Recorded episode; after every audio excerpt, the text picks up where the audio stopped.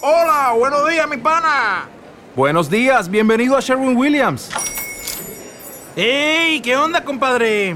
¿Qué onda? Ya tengo lista la pintura que ordenaste en el ProPlus app. Con más de 6.000 representantes en nuestras tiendas listos para atenderte en tu idioma y beneficios para contratistas que encontrarás en aliadopro.com. En Sherwin Williams somos el aliado del PRO.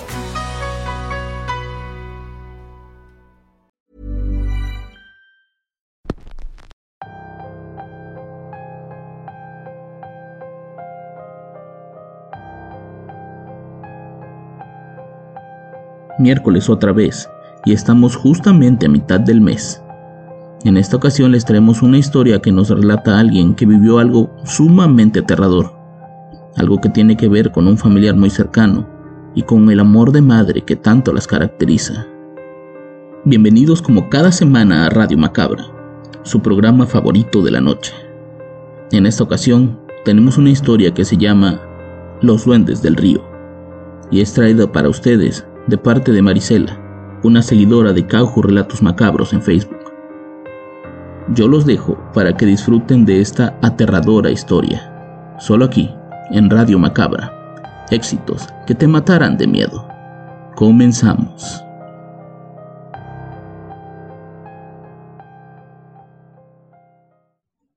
Mi hija siempre ha sido una persona muy sociable. Desde muy chica hacía amigos de manera casi inmediata. Incluso antes de poder hablar bien, ya intentaba comunicarse con todo el mundo. Por eso, cuando comenzó a hablar con sus amigos imaginarios, no me preocupé. La primera vez que la escuché, ella estaba en la sala. Tenía un montón de muñecas ordenadas de la más grande a la más pequeña. Mi hija estaba sentada al frente y les decía que todos debían comportarse bien para poder salir a jugar. Yo la vi desde la cocina y lo primero que pensé fue, mi hija necesita amigos. Está tan solita que se pone a hablar con las muñecas. El tiempo pasaba y aquello se hacía más constante. En su recámara, en el pasillo, incluso en el baño, se le podía escuchar hablar con sus amiguitos. Hasta que una tarde mientras la bañaba le pregunté, Doris, ¿por qué te gusta hablar con las muñecas? ¿No te gustaría ir al parque a jugar con otros niños? No hablo con las muñecas, hablo con mis amigos. ¿Cuáles amigos? Pues los niños que vienen a jugar todas las tardes. ¿Y cómo se llaman? No tienen nombres. Como no tienen papás, pues no les pusieron nombres. Si bien aquello no era como para que yo encendiera las alarmas, sí decidí platicarlo con otras personas, principalmente con amigos que tenían hijos mayores y que ya habían pasado por esa etapa. Todos me decían lo mismo, no te preocupes, todos los niños hacen lo mismo, todos tienen amigos imaginarios con los que platican y juegan. Conforme crezca y empiece a ir al kinder, se le va a pasar. En parte esas palabras me dejaban tranquila, pero no del todo. Ya ven que una madre siempre está al pendiente de sus hijos. Pasaron los meses y mi hija por fin entró al kinder. Como era de esperarse, desde su primer día hizo de muchos amigos. Todos los días llegaba a contarme lo mucho que le gustaba ir a la escuela y jugar con sus compañeros pero me daba cuenta que los amigos imaginarios no se iban. Una noche la estaba cambiando cuando vi unos extraños moretones en sus piernas. Llámenme loca, pero esos moretones eran marcas de pequeños deditos, pequeñas manos que habían apretado con mucha fuerza a mi hija. ¿Qué te pasó aquí, Doris? Nada, mami, me contestó muy apenada. ¿Tus amigos de la escuela te pegan? No, entonces, ¿quién te apretó tan fuerte? Fueron mis otros amigos. Están enojados porque voy a la escuela, me respondió. No sé si quienes escuchan tienen hijos, pero entenderán que para un padre o una madre la seguridad y la salud de sus hijos es lo más importante. Por eso me preocupé mucho. En un inicio no le creí. Un amigo imaginario no le iba a dejar un moretón tan real. Al día siguiente hablé con la directora de la escuela y le expliqué la situación. Ella me prometió que hablaría con su maestra para aclarar todo, pero estaba muy segura de que hasta ese momento no había ocurrido ningún tipo de agresión entre los niños. Cuando hablé con la maestra me dijo lo mismo, pero yo seguía sin creerles del todo. Comencé a hacerlo conforme pasaron los días. Una tarde escuché a mi hija discutir. Ella decía de manera molesta que no le gustaba que le pegaran y que tenía que ir a la escuela para aprender a leer. Que no quería que le dejaran de hablar, pero que tampoco quería dejar de asistir. Escuché detrás de una pared y de pronto la escuché gritar. En ese momento salté de donde estaba para tratar de ver con quién hablaba, pero para mi sorpresa, no había nadie. Mi hija se tomaba el brazo y tenía una cara como de miedo. ¿Qué pasó? ¿Con quién hablas? Con nadie, me pegué yo sola. No, no te pregunté quién te pegó, solo quiero saber con quién estás jugando. Mi hija no quería decirme nada, estaba francamente asustada, pero poco a poco fui manejando la situación, al grado de que por fin me pudo decir algo. Ya no quiero que vengan a jugar, me dijo entre sollozos. Siempre me pegan y me dicen que me van a llevar con ellos, que no quieren que vaya a la escuela y que no quieren que tenga más amigos. También me piden muchos dulces, pero aquí no tenemos y por eso se enojan. Esa tarde, mientras la consolaba, Doris me dijo que eran tres niños, que venían todas las tardes a jugar con ella. No hablaban, pero por alguna razón ella los podía escuchar. Esos niños andaban desnudos, tenían los pies grandes y las manos llenas de pelo, ojos grandes y saltones y cabello largo y negro. No sabía dónde vivían, pero sabía que salían del río. Esa descripción para nada era la de un niño. A partir de ese momento comencé a ser más cautelosa y más observadora. Comencé a darme cuenta de que durante las tardes escuchaba ruidos, a pesar de que la niña estaba cerca de mí. Escuchaba, si quieren llámenle risas, pero no creo que sea eso. Una tarde había llegado mi esposo muy temprano. Habían tenido un problema en el trabajo y los dejaron salir. Estuvo jugando con la niña un buen rato, hasta que en algún momento ella se paró y corrió a su cuarto. ¿Qué le pasa a Doris? ¿Por qué salió corriendo? ¿La regañaste otra vez? No. Y ven, siéntate que quiero hablar contigo. Desde hace unos días la niña ha presentado ciertos como moretones. Te juro que yo no le pego. No sé si tú lo haces, pero a mí se me hace que es otra cosa. Mi marido se molestó mucho. Él pensaba que yo trataba a la niña con un poco de violencia. Cuando le expliqué la situación se puso un poco de mi lado. También creía que en la escuela los estaban maltratando. Pero todo eso cambió una noche. Eran cerca de las nueve de la noche. En teoría la niña ya debería estar dormida. De pronto, escuchamos que se cayó una pila de juguetes. Él se levantó, fue a ver qué pasaba, y cuando entró a la recámara, no encontró a Doris. Comenzó a buscarla debajo de la cama, en el closet. Fue a la sala, pero tampoco la encontró. Fue ahí cuando me llamó. Yo salí despavorida de la recámara. No sé, ese sexto sentido que tenemos las mamás. Sabía que algo le había pasado a mi hija.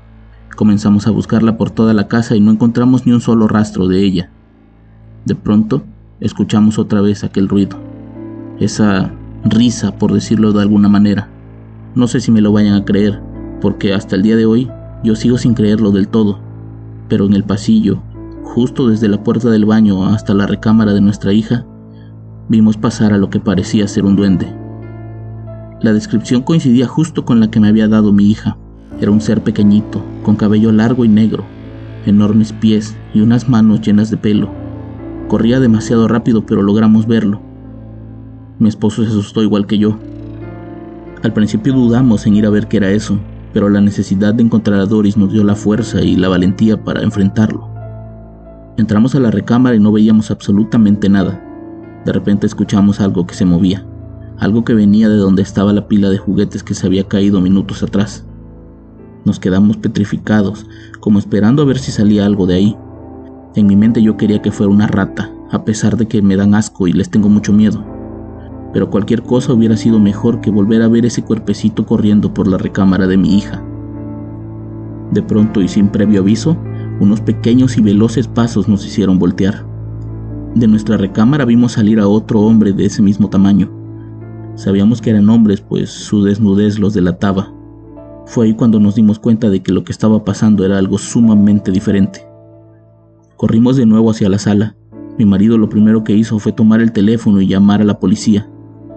Yo le decía que de nada iba a servir, que teníamos que buscar a Doris, que tenía que estar muy cerca de aquí.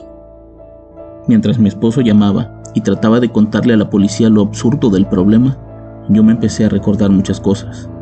Cosas como que los niños venían del río, en ese momento le dije a mi esposo que colgara y que fuéramos rápido al río. Cerca de la casa, a unos 50 metros, Pasa un río bastante sucio. De río ya podríamos decirle muy poco. Es más bien un canal de aguas negras olvidado por la ciudad. Desde que nos mudamos ahí, los vecinos no paran de contar historias sobre seres que se aparecen en ese lugar. Desde la famosa llorona hasta los famosísimos chaneques. Para nosotros que no somos originarios de esta ciudad, esas historias no eran más que un mero folclore. Pero en este momento yo comenzaba a creer que tal vez todo eso tenía sentido y eso me aterraba aún más. Mi esposo acudió al vecino para pedirle una linterna. Le explicó lo que estaba pasando. Le dijo que habíamos tenido un encuentro con unos duendes y que muy posiblemente ellos habían llevado a nuestra hija. El vecino de inmediato reaccionó. Nos dijo que nos iba a ayudar, que esto ya había pasado antes en otra casa de la colonia. En cuestión de minutos, varios vecinos se organizaron para ayudarnos con la búsqueda. Ahora que lo pienso, si no hubiera sido por ellos, tal vez nunca hubiera encontrado a Doris. No me queda más que agradecerles eternamente por su apoyo. Los hombres de la colonia se internaron con mi marido en el río. Llevaban linternas, algunos palos y uno de ellos cargaba un rosario. Yo quería participar en esa búsqueda. Yo quería adentrarme ahí. Yo quería encontrar a mi hija y cargarla con mis propias manos. Pero las mujeres no me dejaron. Ellas me pidieron que por favor me sentara con ellas a rezar, que en este momento era lo único que podía salvar a mi hija. Yo no era muy creyente, pero en ese momento no me quedaba de otra. Las mujeres y yo comenzamos a rezar. Yo no sabía, solamente seguía y repetía lo que ellas decían. Terminamos de rezar y en una de ellas me dijo, hace casi 10 años intentaron llevar a mi hija. Todo empezó como un simple juego y terminó siendo casi catastrófico. Por favor, siempre hazle caso a la niña cuando te diga algo, especialmente si la escuchas hablando sola o con algunos de sus amiguitos imaginarios.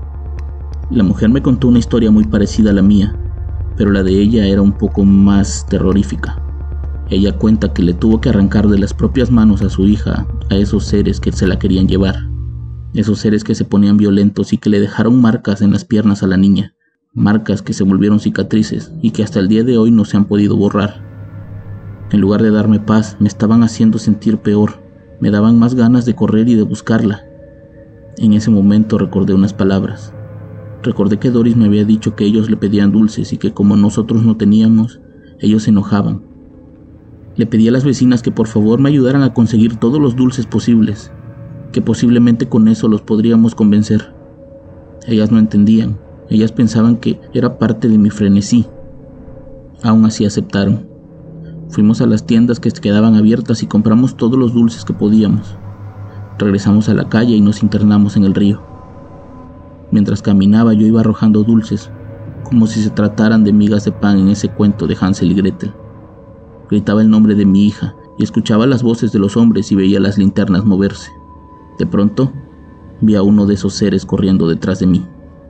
En ese momento me detuve y comencé a tratar de hablar con ellos. Les ofrecí dulces, les dejé una bolsa justamente en el suelo.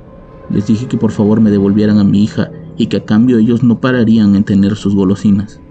Les dije que estaba dispuesta a dar mi vida por la de ella, pero dudo mucho que ellos hubieran entendido eso. De pronto una de esas cosas se presentó ante mí. Pude ver de frente su horrible aspecto. Era justo como me lo decía mi hija, pero multiplicado por diez. Tal vez la inocencia de un niño logra ver la parte más buena de esas cosas, pero nosotros los adultos podemos ver la maldad en sus ojos. Por un momento pensé que me iba a atacar. Me miraba de una manera horrible, y me enseñaba la lengua como si tuviera hambre y me quisiera devorar. Se acercó lentamente a mí. Usaba los brazos como si fueran unas piernas. Caminaba en cuatro patas como si fuera un gorila. Cuando lo tuve suficientemente cerca cerré los ojos, pues esperaba yo lo peor, y en eso escuché el sonido que emite la bolsa de los dulces. Cuando abrí los ojos, ya no había nadie ante mí, y tampoco estaban los dulces. No sé qué fue lo que me hizo querer regresar, pero salí de ese río empapada y corriendo hacia mi casa.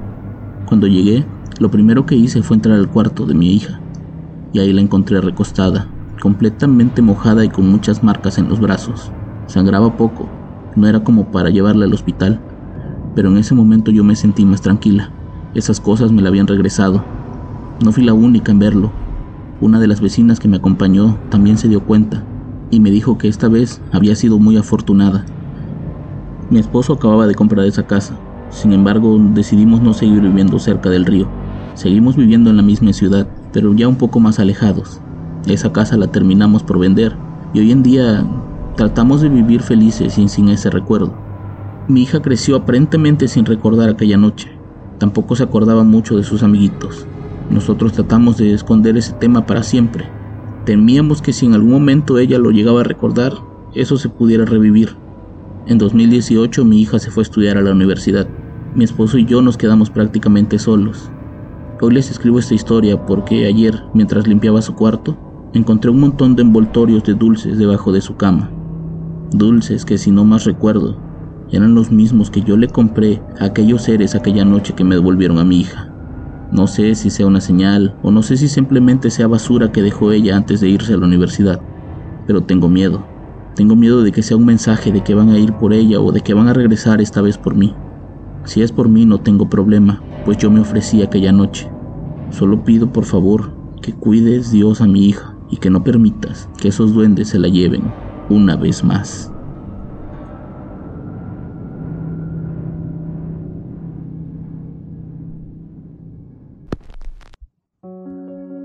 Pocas veces podemos vivir tan de cerca una experiencia tan aterradora como esta. Espero que la hayan disfrutado tanto como nosotros. Yo los espero aquí la próxima semana. Ya saben, en Radio Macabra, éxitos que te matarán de miedo. Buenas noches.